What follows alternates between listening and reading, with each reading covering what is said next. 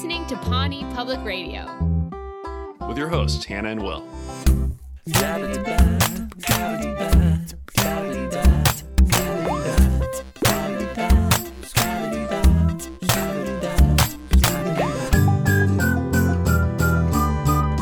Welcome, dear listeners. This is the pilot episode of Pawnee Public Radio, brought to you by our sponsor, Sweetums. If you can't beat them, Sweetums. Mm, Will, delicious. here we are. The, the, the pilot episode of Parks and Rec to talk about the pilot episode of our podcast. I can't believe it. Everything is so new. There's that like new plastic smell in the air from the the pilot episode. You know, it's it's the new car smell, which maybe is also just the new plastic smell. Um, but that's what. Yeah, I hope I don't know. I hope that you also are are smelling and feeling oh, that. Oh, I this smell is a full it. body podcast. It's Yeah. not just for your ears. It's for your I mean, as a kid, I used to smell new books because I love the smell of the the fresh ink. yeah, get in there. Get I I, to actually strongly recommend burying your nose in a in a new book while listening to this as like a nice a nice pairing. Yes, you know, we like, hope you book, have podcast. opened up a brand new book and you're just sniffing it the whole whole time you're listening. Yeah, that that's the way to like maximize the pleasure. Of, yes, or anything new would experience. work. You could also, yeah, a new pair of jeans just a baby's head. Smell something new, while listening to something this podcast. something borrowed, something true. Yeah, Now we just watched the pilot episode together, and Of Will Parks was and I of Parks and Ever it? Recreation? Yeah. Uh, Will, was I a good person to watch an episode of TV with?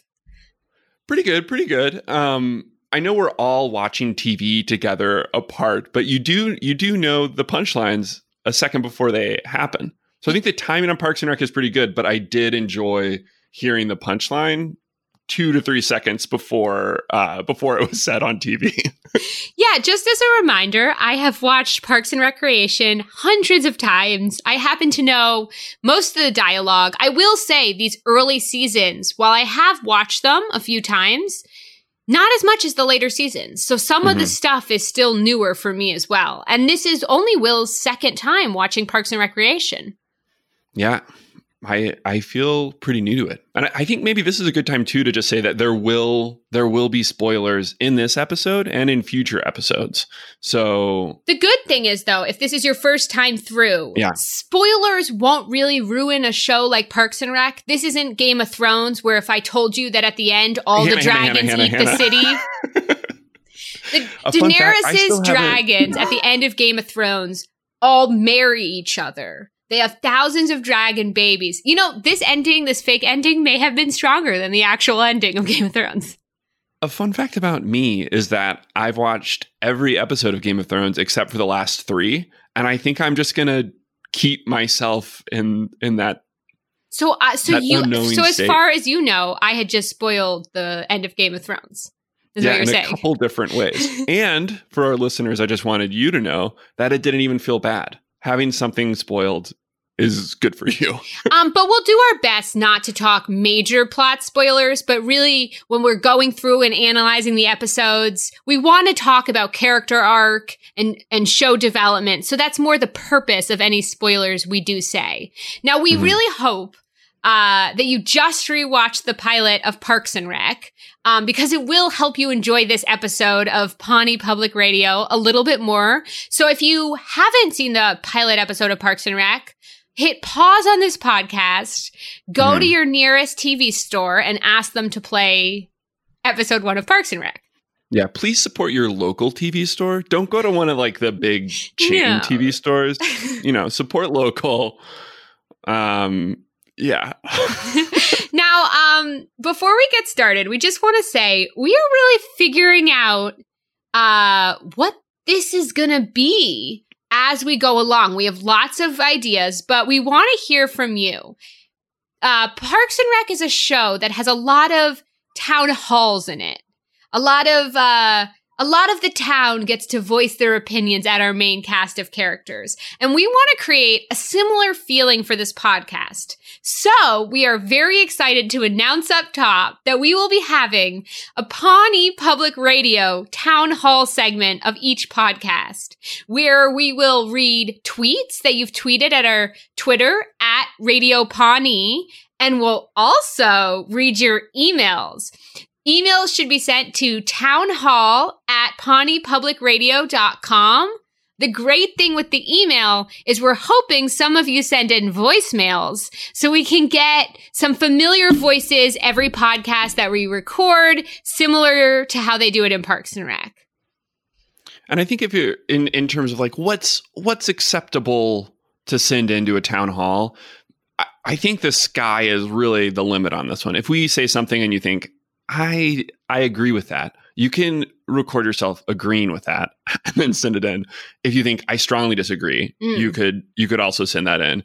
If you think what's a TV store, you could record yourself telling us what it is or isn't and send Mhm. that in. Really I think the pilot episode of, of Parks and Rec makes it very clear that at these town hall meetings, um, there's there's nothing that's there's nothing that's off Nothing limits. that's off limits. We want this to be Will and I rewatching the show with you. And the town hall really gives us the opportunity to watch it with you, right? Yeah. Yeah. It's it's just Letters to the editor. until you join in. Yeah. Um, the other th- way we'll read your comments, and this is the best way as far as I'm concerned right now, is if you subscribe to Pawnee Public Radio on iTunes. Uh, and leave a five star review with a comment, we will read that comment on the podcast because we are a separate feed from RHAP or post show recaps, even though this episode will be appearing in the RHAP feed. So we really want to encourage you to subscribe and rate it five stars so it bumps it up on the old Apple Podcasts and iTunes. And those reviews, those five star reviews, even if they say, I want to lick Will's nose, we will read that on this podcast. Uh, I hope all the reviews say, I want to lick Will's nose. I hope that's what we get mostly. That's what that's what I signed up for. Just to be objectified right out of the gate. Um, I'm so really glad. channeling Tom vibes. yeah, uh, yeah, we will. Yeah, I'm really giving uh season one Tom vibes, where I'm telling you to all. um But but licking someone's nose is not. Is that even objectification, or is that just weird? Things can be both. Yeah, Things you know what? That is a There's very nuance. Yeah. Please don't objectify Will, but still give us a five star review and write a comment. Um, I was I was I was just clicking for a second to see what the pilot episode of Parks and Recreation is called, but it just says pilot. Is that what it's called? Is the pilot episode of Parks and Rec just called pilot? Yeah. It is. Yeah. Confirm? Keep it simple. They they didn't get what would you I At the end of this, we it, should Hannah? name what we think it should be called. Well, let's let's dive into the pilot episode of Parks and Mm. Rec, and when we're done, I think we should name the pilot episode of Parks and Rec on our own, since it's just called Pilot on Netflix. So my favorite thing about the pilot is it it it's sort of like they're we're in a cave. The pilot is a cave. Let's see if this metaphor leads us anywhere. Okay, good. But we're in a cave. This feels like a familiar metaphor. I think there might be like an ancient uh an ancient Greek one that lines up with this, but go ahead. and we there are there are people with with uh what are miners what are they oh, like pickaxes. pickaxes yeah. and this Sleepy, grumpy, gone. yeah it's the seven dwarfs and they're sort of hitting the walls of the cave and carving out what will be the magical parks and rec so we see glimpses of the show that we really love in this pilot and then some things that maybe got left behind as the episodes continue. So in this pilot, I love that we're starting to see what's going to become the heart of the show. hmm Will, I think it's time to break down this episode. Let's break it down, Hannah. Let's let's fill in the metaphorical pit of the episode, talk about all the things that happened and share our thoughts. And maybe make some friends along the way, right? Hopefully, we make a ton of friends along the way.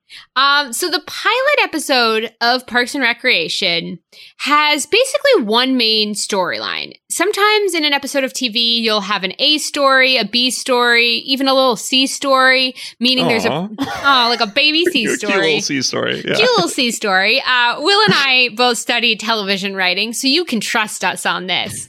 Uh, but usually there's a primary and secondary story. But in this pilot, there's really one main story led by our protagonist, Miss Leslie Knope. Netflix tells us that in an attempt to beautify her town, Leslie Knope will take on what should be a fairly simple project to help turn an abandoned construction pit into a park. So that's the log line. Um, along the way, yeah. Yeah, the log line for those listening who didn't study TV like we did uh, is the basic one or two sentence summary of an episode of television. yes, thank you, Hannah. Yeah. Um, yeah, so in this episode, we have Leslie very excitedly leading her community outreach forum, meeting Ann Perkins, a concerned citizen whose boyfriend has just broken both his legs in an unfortunate pit related accident. Uh, and we're introduced to a whole cast of characters who Hannah and I will introduce you to shortly. Yeah. Uh, the whole episode opens up with Leslie Knope in a park. Shocking. A show called Parks and Rec. We're starting in a park. And Leslie is doing one of many thankless jobs we'll see her doing throughout the series, which is mm-hmm. getting a drunk guy out of a slide. So that is basically the introduction to this character is you will be you will watch this lady do a lot of thankless things and give it 150%. She's also like weirdly going around to kids in the beginning of this episode and asking them to fill out a parks survey. Yeah, she's she's just gauging if they're having a good time, which is very much that's like very much my vibe if I'm ever hosting a party or something, is like very much Leslie Knope with the survey of like, are you A, having a fairly good time? Are you B, having fun? Are you, you know, C storyline? Are you a cute little baby? C plot? Um, oh, now I want to go to a party hosted by you. I feel like yeah. most of my going to parties was just uh, me walking into a room, getting nervous, and pretending to eat snacks at the snack table the whole time because you don't have to talk to anyone if you are standing by a snack table. Yeah, the big thing that I have learned about having a great time at parties is to to find people who want to hang out in either the hallway or the kitchen with you um, I think those are like those are usually the hot the hot spots. I hope you guys are really taking on these hot party chips from us as we mm-hmm. dive back into this episode. So Leslie Knope doing a thankless job, uh, and then we we are introduced to the main setting, the Parks and Recreation Department of Pawnee, and we are introduced to our whole Parks and Rec department, some of whom are already uh, main characters and others who will become main characters throughout the series. Yeah. This is a great way to also just think about your life. You know, it's like some days I'm an extra. Like like someday I'm extra Donna, and then the next day I might be treat yourself center of the episode Donna. Yeah, full character Donna. So we're um, introduced um, to Ron, Tom, Leslie, Donna, and Jerry. Uh, Leslie uh, is very eager to run the community outreach forum, which seems like an exciting thing because of her excitement about it. Yeah, she, again, I think we know a little bit about this from her drunk in the slide moment, but but we realize that if, if she's excited about this, maybe the bar might be kind of low for the community outreach forum. Um, but she's the only one in the department who's who's really psyched about it. Uh, and Tom is told to tag along with her to this event. Tom, who is already sort of a problematic character, uh, we will we are happy to discuss Tom's problematic nature. I'm curious in these town hall phone calls if people have additional thoughts about how the Tom character has aged as we go back. A lot of this is going to be things we notice watching it again. And I think, unfortunately, one of the things we might notice is some of the, um, some of those early warning signs. early warning signs about Tom. But so we end up with Tom and Leslie at a community outreach forum starting in an auditorium and then, that all the lights turn off on them. Yeah, it's it's a, a quick sign of of local government maybe not being prepared for itself. uh, and I think if you've ever been using a room and then had all the lights shut off, you know that feeling. Yeah.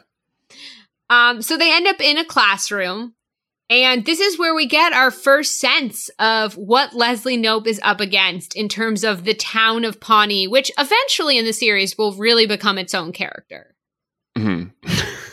yeah, Pawnee is Pawnee is really I like I like that like New York applied to Pawnee. You know, New York City is really it's another character. the same thing happening here. So basically, this is the first time we are introduced to the town of Pawnee as almost its own character, as Leslie Knope uh, faces uh, the citizens of Pawnee for the first time in mass. But luckily, one of those citizens is our protagonist's best future best friend, Ann Perkins, who begs someone to come help her fill in the park uh, pit outside her house. And that is really the launch. Beautiful, a beautiful Freudian slip there.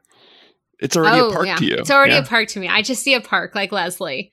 Um, yeah, and the um, yeah, the rest of the episode is really Leslie Knope begging the the cast of characters to try to help her get a committee to begin filling in the pit. Um, at the end of the episode, she gets what she wants because of her persistence, because of Mark Brendanawicz, who we'll talk about.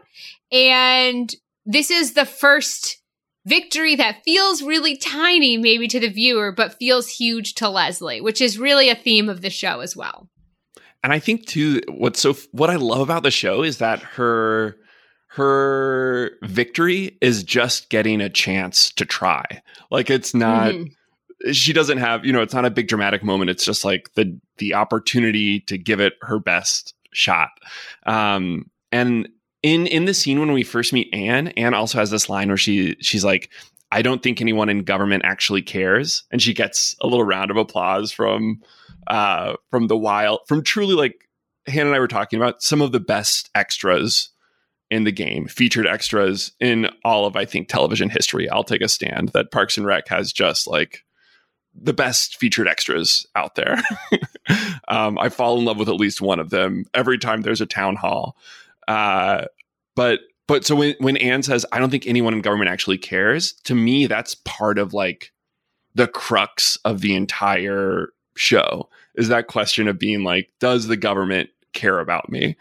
Um, and Leslie being a character who really wants the answer to that question to be yes, and feels really strongly about um, about convincing you. And the whole show is maybe convincing you that that maybe there are people in government, or we should have people. We should make sure that we put people in government who who do care about you and who are trying to fill in fill in your pit.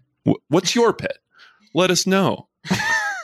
I think I think a lot of the early quotes in this pilot, yeah. like I said in the brilliant cave metaphor, mm-hmm. is uh a lot of the quotes are the gems that would later become the show. The caring loudly, not even just that like do people in government care, but do human beings care? And what mm-hmm. does caring look like? Um there's a later quote uh, like one person's annoying is another person's heroic. Uh, and mm. that sort of is to me what Parks and Rec is. And even if there is going to be a lot of change, season one of Parks and Rec is similar to season one of this podcast, where we are figuring things out, throwing uh, wet balloons on the wall. Maybe that's a phrase, maybe that's not. And hopefully, the gems of what will later develop into a very well established podcast uh, will be in this pilot episode. And uh, that's what I love about the pilot of Parks and Rec. I love seeing the tidbits that will become the show that has a cult following that everyone loves. Or mm-hmm. hopefully everyone loves. Um, because there's really a lot that they they had to figure out. I mean, um, like you said, Parks and Rec sort of started as almost an office spin-off. I mean, Ann Perkins, um, character and uh, Rashida Jones is literally taken from The Office and I mean, obviously she's not Karen in the pilot, but Leslie Knope, I think originally was meant to be a Michael Scott type character. Mm. Um, and you see the Michael Scott qualities she originally had, and audiences were jiving with that. And I don't know, I've thought about this. Is it because uh, female characters are not allowed to be as flawed as male characters? Maybe. Let us know your thoughts on that. But uh, she really started off almost as a different character with hints of who she would become. And I love seeing those glimpses of who she is in the pilot. Yeah. Yeah, I think that's I think that's a really good point. Um I think too there's there's something about Leslie's character that I really identify with that is also maybe something we share in in trying this new thing with this podcast of, of just like she again, yeah, she's she's trying so hard we, with everything. Yeah. Um and and I think what I like about her as a character is she doesn't let um she doesn't let like perfection get in the way of of just going for something. You know, mm, I love that. that yeah. Even even while still being an absolute idealist, you know, of sort of there's a scene in this episode where she's looking out over the the pit and and just naming all of the things that her dream park the amphitheater the amphitheater shakespeare in the park a racquetball courts all sorts of courts um but i think there's one one great thing about the whole show as you sit with it is is that mm. you realize that all of the idea of like your dreams coming true there's something about maybe you'll be surprised to learn what your dreams actually yeah. are and also the way in which your dreams will come true won't be what you expect. I love um, that yeah. and it won't be it won't be you know the show isn't taking us from a to b. Uh, it's like it's the full alphabet. Um, and actually i guess what i'm saying is that the journey is the destination hannah.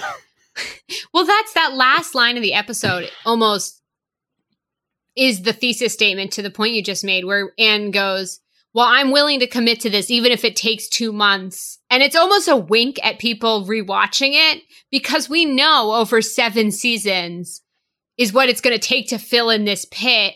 But Leslie's nature and the way she tries and loves so hard is going to give her mm. rewards that she never even dreamed of. Yeah. Um, and that, yeah, it's that, it's that one person's annoying is another person's hero. I think like, I think I can relate to to her desire to try so hard and her unapologetic nature when she tries so hard. I think mm. for a hmm. long time I felt like I felt like to be cool meant to not try, but similar to me standing by the the chip, you know, the, the snack table at a party, it was mm-hmm. like, oh, I'm not trying at this party. I'm standing here because I want to be eating chips.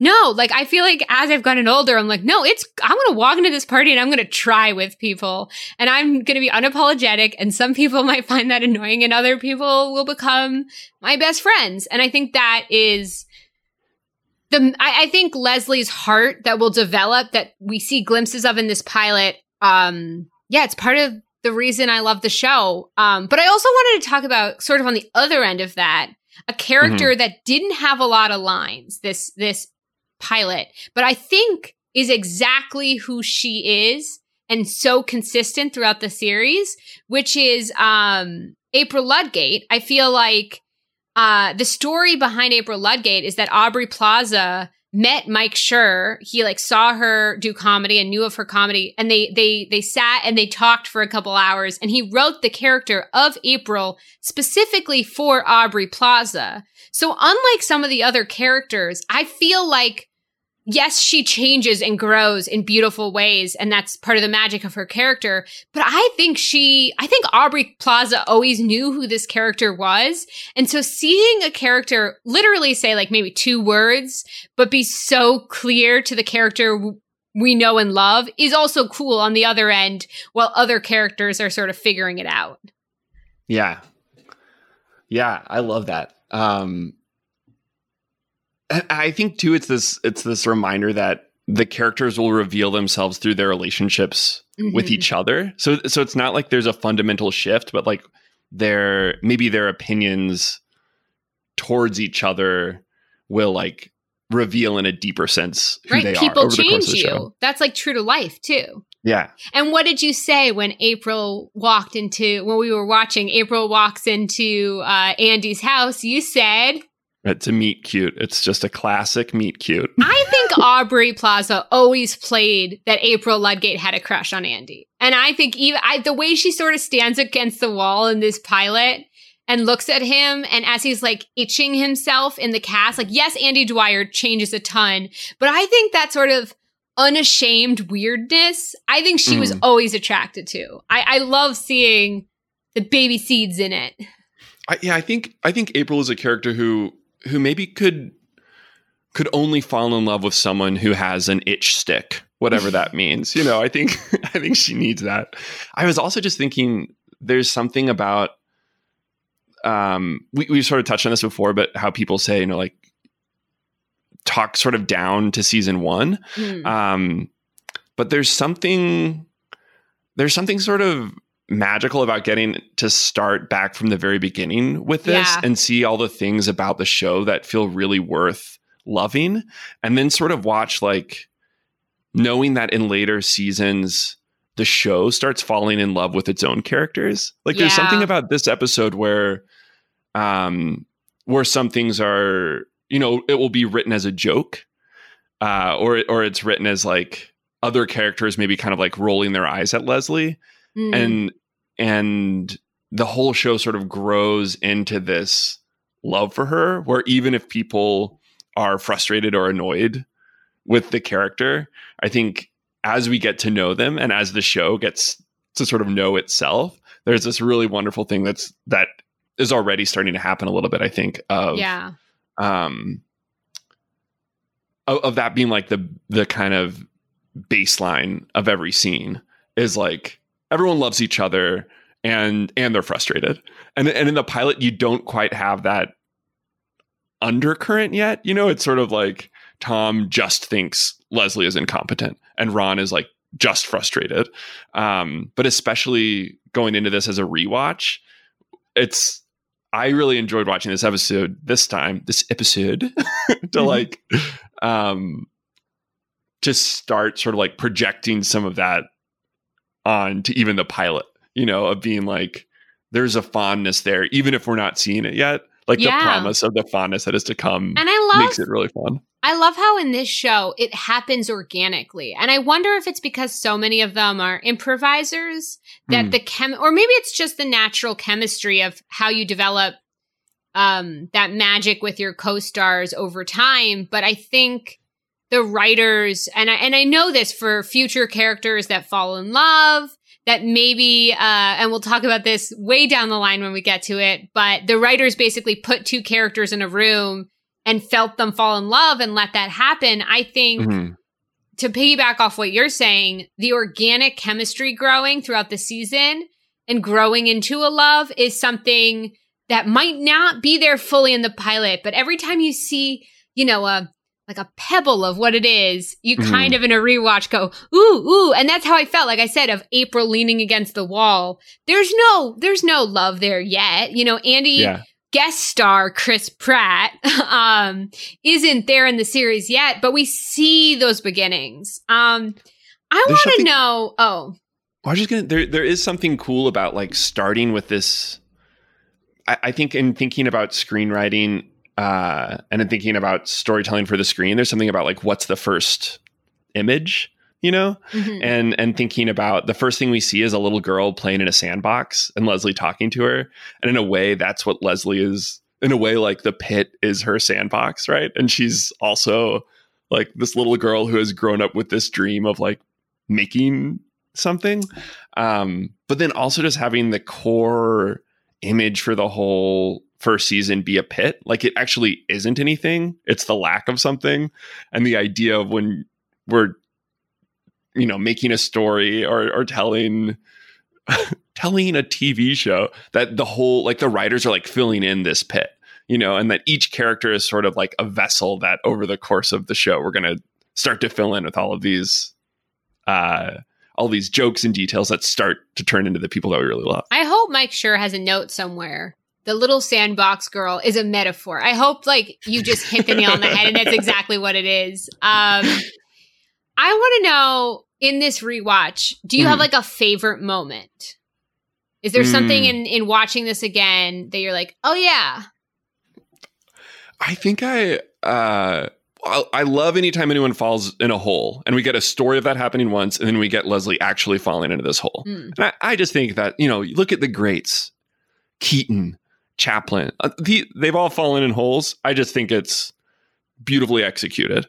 Um, but then I think my, my other, the moment that made me laugh twice, like watching it with the, the like multiple times that we've watched this episode now is just when like the lights start to go off in the auditorium. There's just something so beautiful of like uh I I just love that she's so excited about this thing and it immediately like doesn't meet her expectations. I just think it it's just my favorite moment of I can very much empathize with being in a being in a big mostly empty auditorium and having the lights turned out on you. yeah, I think I like the glimpses of Leslie's persistence in that sort of montage in Ron's office where she goes, Oh, they're asking me to like ask about the park. Oh, Ron, because that Ron Leslie relationship is sort of becomes the soul of the show. And so mm-hmm. watching, even before he knows he loves her, watching Ron, who is very clear in who he is in the pilot as well. Uh, Mike Schur has talked in interviews about how they did a lot of research in local government, in California government, and they met a Ron Swanson type guy who was anti-government, but very much working in government. And so his sort of character filter in the pilot is so clear. But I think the thing that even if they don't, it doesn't involve his personal beliefs, but evolves him as a person is Leslie's persistence. And so that scene of her coming in, coming in, coming in, um, I think is probably my favorite scene in the pilot watching it back. Um, yeah. Uh, yeah. is there something new you noticed? Because for me, the thing I noticed watching it this time, and we will get to the Mark Brendanawicz section, but I think the thing I noticed was how much they tried to make Mark Brendanawicz the thing, the, the sort of the reason everything moved forward in the pilot and how sort of off base they, I mean, totally off base they were with Mark being the um, heart of the, the, the thing tying it together. But like so many things I noticed this time happen because of Mark. Like she goes to Mark and because she went to him, she decides, well, sort of because in spite of her going to him, decides to the committee. But it's really, you know, at the end, instead of her persistence breaking down Ron in the pilot, it's because Mark Brendanawicz tells Ron he owes him one and he's using it on this. And that it, it, Mark being the reason things move forward was a crazy thing to notice. And a lot of times in later seasons, again, a spoiler, they'll sort of ignore everything Mark did. Like Mark designs a plan for the park and then in a future season they have a whole episode of who should design the park. But you kind of can't you can't cut Mark yeah. out of the pilot. he's there, he's the reason things are happening. Yeah. If if he's not there, then Leslie's still like faking a phone call trying to convince Ron to let her have the lot. Like Oh my gosh. it's just oh. one long montage lasting lasting forever. Also, a really weird thing about uh, uh, Mark in the pilot, and maybe this is bleeding into a Mark Brendanawicz section a little bit, but the, he so like Leslie hooked up with Mark at some point, and so she sort of fantasized this relationship but a weird thing that I noticed watching it through was it's not even that Mark, I mean, I would sort of buy, okay, Mark doesn't see it as a relationship. And he's like, oh yeah, I hooked up with her once. Like it's not a relationship. But in the pilot episode, he doesn't even remember sleeping with her, which feels like such a gross introduction to a character. Yeah. And for a city planner, no less. You know, I just feel like city planners should be held to a higher standard than the rest of us. They're planning the whole city, you know? Maybe that's just me. No, I, I absolutely agree. It's it, there and there are a couple of moments of that that that this time through felt a little um like I don't know if those jokes would be made if it was it like it feels like maybe it would be like even just directed a little bit differently or well, like it's not even the joke of it. It's the he really doesn't remember at all and he's supposed to be our love interest. I think if we're we talked about the office comparison that this was sort of a mm-hmm. spin-off of the office. Um if in the office in this, you know, original attempt at Parks and Rec, Leslie Knope is the Michael Scott. I believe that Mark Brendanawicz and nobody come at me for this. I'm not saying it worked. Was supposed Wait, to can be. we say at the same time? I have a thought of maybe who you're going to say. It was okay. One, two, three. He's supposed to be the Jim. Jim yes. Yeah. Same thought.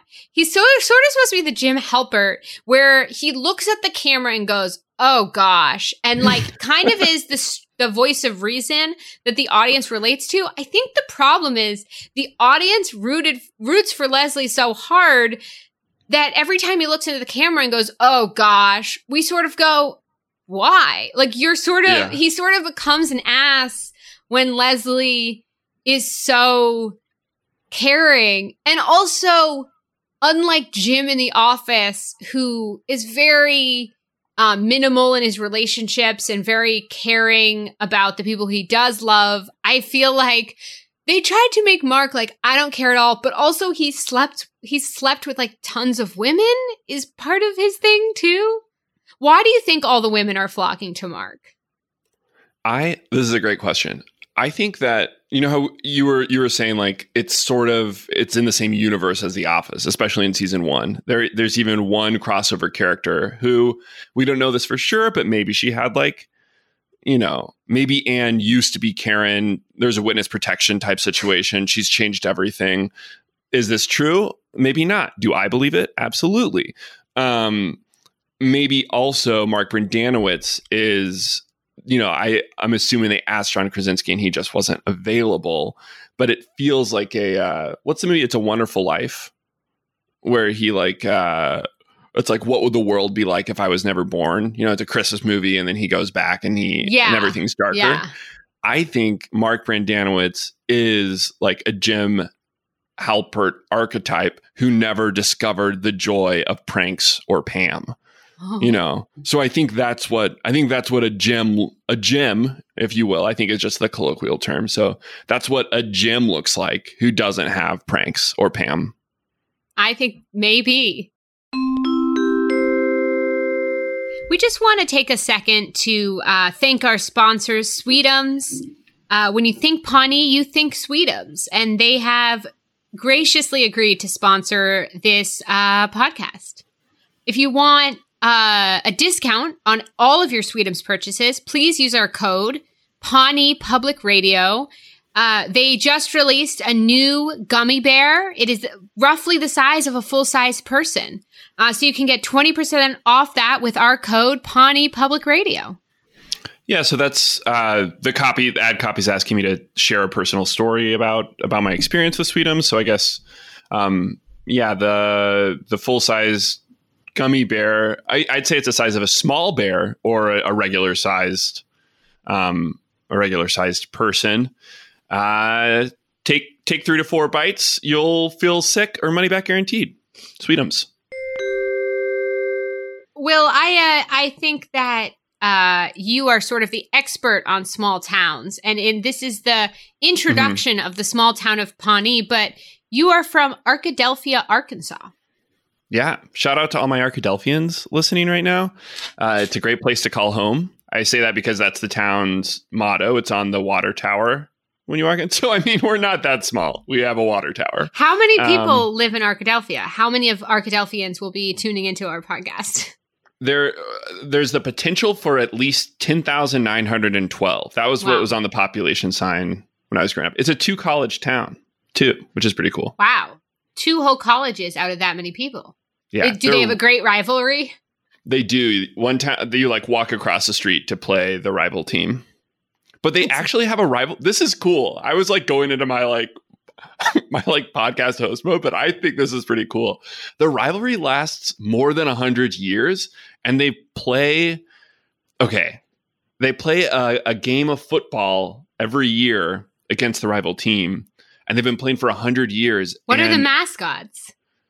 Oh, one is a tiger, and then the other one is, unfortunately, I think, uh, like a sort of unnamed spirit with like indigenous roots. That should maybe oh change. no. Should Yeah. definitely change. I feel like it should be a play off the tiger. It should be like the tiger and a frosted flake.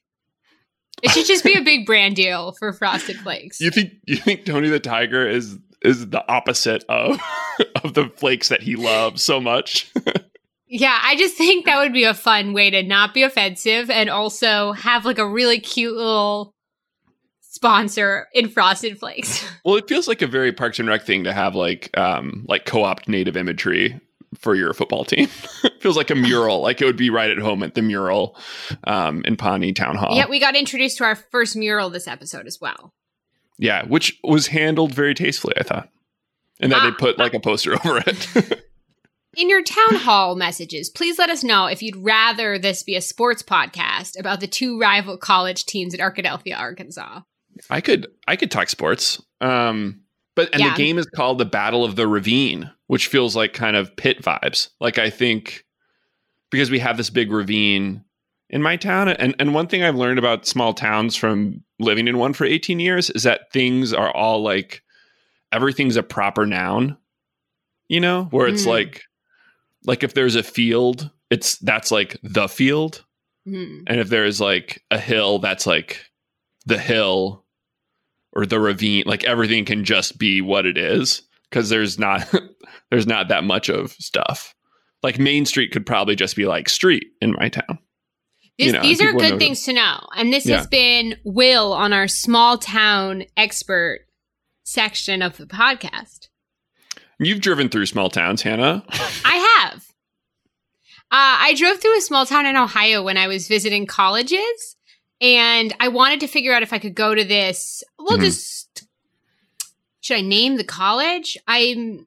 I mean, I really enjoyed it. It was a beautiful campus. It was Kenyon College. I almost went there because there were they have a really good swim team, and I were you a I- swimmer no, but all the swimmers were so attractive that I was I went I sat in on this poetry class and it was just filled with very good-looking swimmers. And I remember thinking I could listen to like good-looking swimmers t- tell like read me poetry if this is what college is. But then we wanted to see what the town was like. And so we tried to find the movie theater hmm and my dad and I at the time couldn't, f- not at the time, he's still my dad. My dad and I, we drove around looking for this movie theater, but the only thing we found was a vacuum store that just sold Hmm. vacuum cleaners. And I feel like that's something that would also be in Pawnee. Yeah and it would be called something like you suck Yeah. you know or Mhm. maybe we suck actually we suck is a better that's a better little name It also feels like a good place, uh, fake store, uh, Yeah. too. Um, all, all of the mike the mike Schurverse. the Mike Schurverse is just I- this town outside Kenyon. I didn't have a movie theater in my town growing up. You had to drive 45 minutes to see a movie. Wow. I I grew up in a, a town outside a city, so I've never I've never lived anywhere in small. I've never experienced small town life. Maybe I've sort of romanticized it a little bit. Yeah, I think I think there are perks. I think there are definitely There are Definitely Ann some Perkins perks. oh very good. of a small town. Bring it home. Something fun that was suggested to me by our Purple Pants podcast friend Bryce Isaiah was a segment where maybe we would ask, What if? And Will and I could ask each other, What if X hadn't happened? And so for this, it would be, What if X hadn't happened in the pilot episode? Where would that character be? What would be happening? So we're gonna we're gonna try that out. So Will, I guess I'll ask you first. What if Leslie Knope had never met Ann Perkins. Where is she? Whoa. I mean, I think that's a similar Jim Halpert never learns to prank situation. You know, Mhm. because I, I think who who is Leslie Knope without a pit, without a real project, without a chance to prove herself?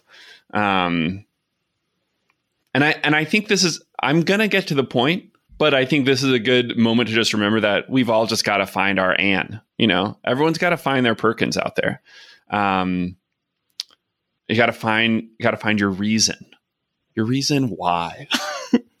um, I think she'd think still she be in the marries- sandbox. Do you think she marries Mark Brendanawicz if Ann doesn't come into her life? I life? think they have a very sad and unfulfilling marriage together. Yeah, which maybe he again somehow miraculously forgets about. You know, maybe then later there's like- an interview with him. Mhm. Yeah, and it's like, oh yeah, I I am married. I am married to Leslie Knope. Oh yeah, that happened. And then she goes, "I just love him so much."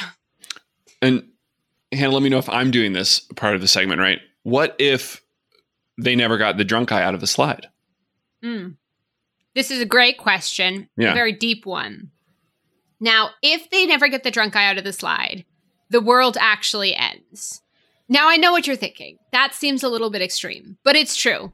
The drunk guy staying in the slide Mhm. would have been the end of the world because uh, what you don't realize in this pilot episode is the drunk guy is actually the Messiah. Did I take this too far into extreme? is it possible that this has left the world of Parks and Rec? Um, and if he never left the slide, he could never, 300 years later, save the world. Oh, so he, Did you He- follow that logic? he he lives a while. He lives. Oh, because he's sort of a mystical being. Mhm. Just, just walk with me through this. Um. Okay. What if you ready for your next? What if? We'll Oh, do yeah. two apiece. that seems fair. That seems fair. Great, great, great. okay. What if hmm Go on. Give me a hard one, please. Give me like a tough one if we're going to do this. What if Yeah, I'm with you. Tom Haverford Uh oh. Okay. learned that his behavior was inappropriate? I'm just kidding. Um. What if uh yeah he had this just realization he became the the poster child for how to treat people better um now what if ann perkins fell in love with ron swanson? She met him in the pilot episode. Instead of going to leslie she she bumped into ron. They had a meet cute. Hmm he complimented her hair as Ron would, and you know what would have happened? What would their romance look like if that was the story that started in the pilot? I like really leaning into uh, what we'll soon know about Ron's sense of privacy, and I and I think if if Ron had fallen in love with, I'm I'm just going to assume too that it's mutual that they lock eyes and it's like you know immediately they click in with each other. Um, He does like strong brunette women. Yeah. He never had any feelings for Ann, but in this hypothetical what if he does? This is maybe a similar answer to Your the World Ends, but on a smaller local level of I don't know if the documentarians who are filming the show, which I don't know if you have any thoughts about who this who this crew is. You know, at the end of the episode, Ron is like, Did you guys get a grant or something? Um, but I think if Ron realized that any element of his personal life was about to be caught on camera in the pilot episode, I think he would maybe pull the plug on the whole thing. You know, Mm. um, or maybe he would just start wearing like a logo on his shirt. So he can just never be filmed because that he he doesn't would- want his romance yeah. filmed. I he would become that. like a brand ambassador to like ensure that he was blurred out pretty consistently. I love that so much. You've ri- risen the bar for my Messiah one. The bar Now, is wi- risen. It is risen indeed. Give me one last what if, my second what if of the episode. Okay. What if what if instead of a pit, it was a pool? Mm. Very, very great question. So instead of Andy breaking his legs in the pit, hmm he fell into the pool and got like sort of a, a pool burn on his stomach. Yeah, What he got you a big that? big pool burn. A yeah. big pool burn. You don't need belly flop. What do you call it? It's not a rug burn. It's a water burn. No, it's a pool burn. I- pool burn. Yeah, Hannah. Sometimes we nail it on the first try. we don't always have Um. Yeah. So Andy now has a pool burn, and he decides instead of getting mad like he did when he Mhm. fell into the pit, he decides that would be the great, the greatest name for a band. So instead of forming Mouse Rat, Andy f- forms the band Pool Burn. Mm. And because it's just such a brilliant thing to call what happens to you when you fall in the pool, Andy actually becomes a successful rock star. He decides to donate all his his winnings to the town of Pawnee, and they His become sort of the yeah. Your idea of like the music industry is very much like. to me, if you're a musician, it's your winnings, not your salary. Were you on So a the- TV show, Hannah?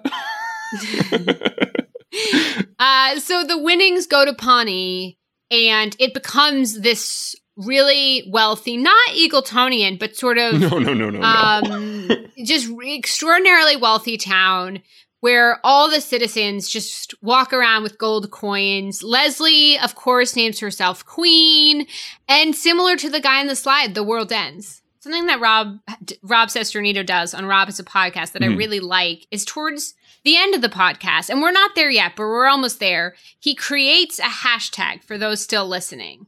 And I kind of like the idea if of the hashtag of this pilot episode of Pawnee Public Radio being hashtag what if.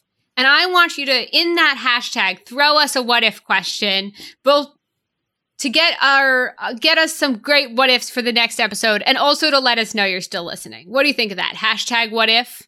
Yeah, I'm on board. Last time I got, I think I got cocky and I started adding some variations, but I've since taken some time to myself and done some research and realized that there can there can be only one hashtag.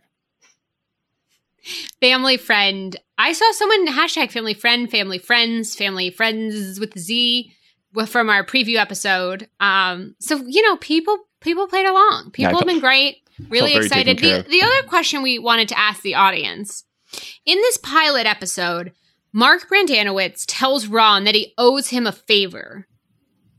And we're wondering, what is this big favor that he cashed in on? It's never referenced. Yeah. It's and uh, just keep in mind that whatever this mysterious favor is, it's the size of a pit. You know, Yeah. the exchange rate from this thing? favor is one one pit. I mean, I- is that why? Is that why Ron like likes Mark and everyone likes Mark? Like he witnessed them all commit a murder or You something? know, he literally knows where all the bodies are buried. That kind of thing. Not just Ron's gold, the actual bodies. We want to know. What do you guys think the what if? Uh, the, what do you think the favor is that um that really caused the ep- the season? This this whole show started off the crux of this favor. It it does feel I wonder if maybe it was like the opportunity for like um maybe the writers were planting a little seed in the same way where like Better Call Saul was a spinoff, like a prequel to Breaking Bad. Maybe they're like, you know, if Parks and Rec if Parks and Rec really has legs, maybe at some point we can also have a spinoff show just called The Favor. And it's with uh it's mostly like Mark and Ron. And it's And like totally, totally different. Totally very different. dark. Very violent. very violent because this favor has got to be dark and violent. Please uh, let us know what you think the favor is. Um, Yeah, help us. I think with that, we have had so much fun breaking down this episode, introducing our hopes for the podcasts, and starting to develop maybe some of these cool little podcast segments we can have. We're so excited to hear your town hall thoughts, which you can either email to townhall at pawneepublicradio.com in the form of an email or a voicemail. We will be reading and listening to them. Or you can rate the podcast five stars, leave a review, and do the town hall that way. Those ones are guaranteed to be read on the podcast. Any five star reviews will be read on the podcast. Or you can tweet at us at Radio Pawnee. Uh, we have a great a great Twitter. I say as someone running the Twitter. uh, we're so excited to do this. We're, we were really hoping also to have some cool guest stars. We already have some rumblings of uh, guest guest host ideas. We want to talk to people in government to hear what their experiences were like in comparison to the show. We'd love to talk to writers, maybe even some actors from the show one day. My my first uh, comedy uh, charity event I ever went to was hosted by the Amy Poehler at Upright Citizens Brigade. Well, whoa, how much did you guys raise, and for what, and why, and how, and how?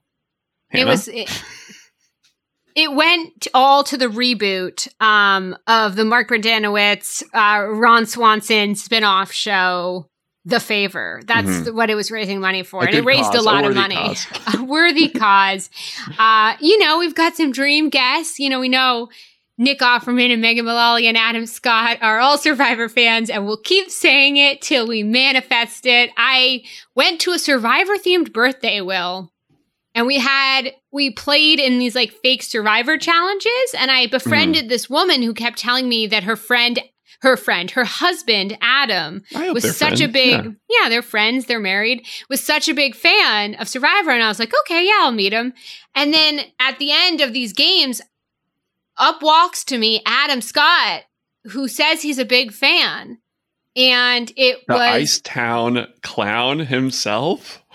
I mean, he's gonna appear in future future episodes. He was not in the pilot. We didn't get the magic of Adam Scott, but one can dream, you know? Mm-hmm. One must. Um, I'm so glad to every week be getting to talk about uh, my favorite show that I watch during dental appointments because my dentist has a little TV. I'm very nervous at the dentist. And so he always asks if I want to put on some TV. And I say, yes, Parks and Recreation, please. Are you at all worried that um, on the rewatch this time you're going to have like phantom pain in your teeth? You're, you're going to be watching it with me and you're just going to be like all i can think about is how important it is to floss on a daily basis. Well now i am. Which is good. Actually this is a good reminder. If you haven't flossed today give it a shot you know? It's really it really helps prevent cavities. It's good for gum health. Yeah um, a little um, blood is normal. Don't be scared. Stick with it. You've got this what what a fun weird way to spend your time today with us um but we we have to remember that at the beginning of this podcast we Am let you know that no we we let you know well we let you them know that the pilot episode was called pilot mm. of parks and recreation do you have a name for the pilot episode of parks and recreation we said at the end we would uh name it mm. i think what? pool burn pool burn based on our what if. it would make sense to no other Netflix viewers. Why is the pilot episode of Parks and Rec called Pool Burn? I love it. Uh, if you liked this episode, please subscribe at pawneepublicradio.com. Also, Pawnee Public Radio on iTunes. Again, our Twitter handle is at Radio Pawnee. My personal handle is at Hannah Lil Nesson. That's on Instagram and Twitter. And Will's Twitter handle is? I'm at Will Sonheim. Just me. Um, we're so excited to go on this journey with you. We hope to hear from everyone. Uh, I hope you all call in and episode two can just be filled with some lovely um, town hall voices in addition to a developing podcast. I I really do, and just one last thank you for uh, Sweetums for for making this yes. whole show possible. Thank you so much to Sweetums. Um, they really we wouldn't exist without Sweetums.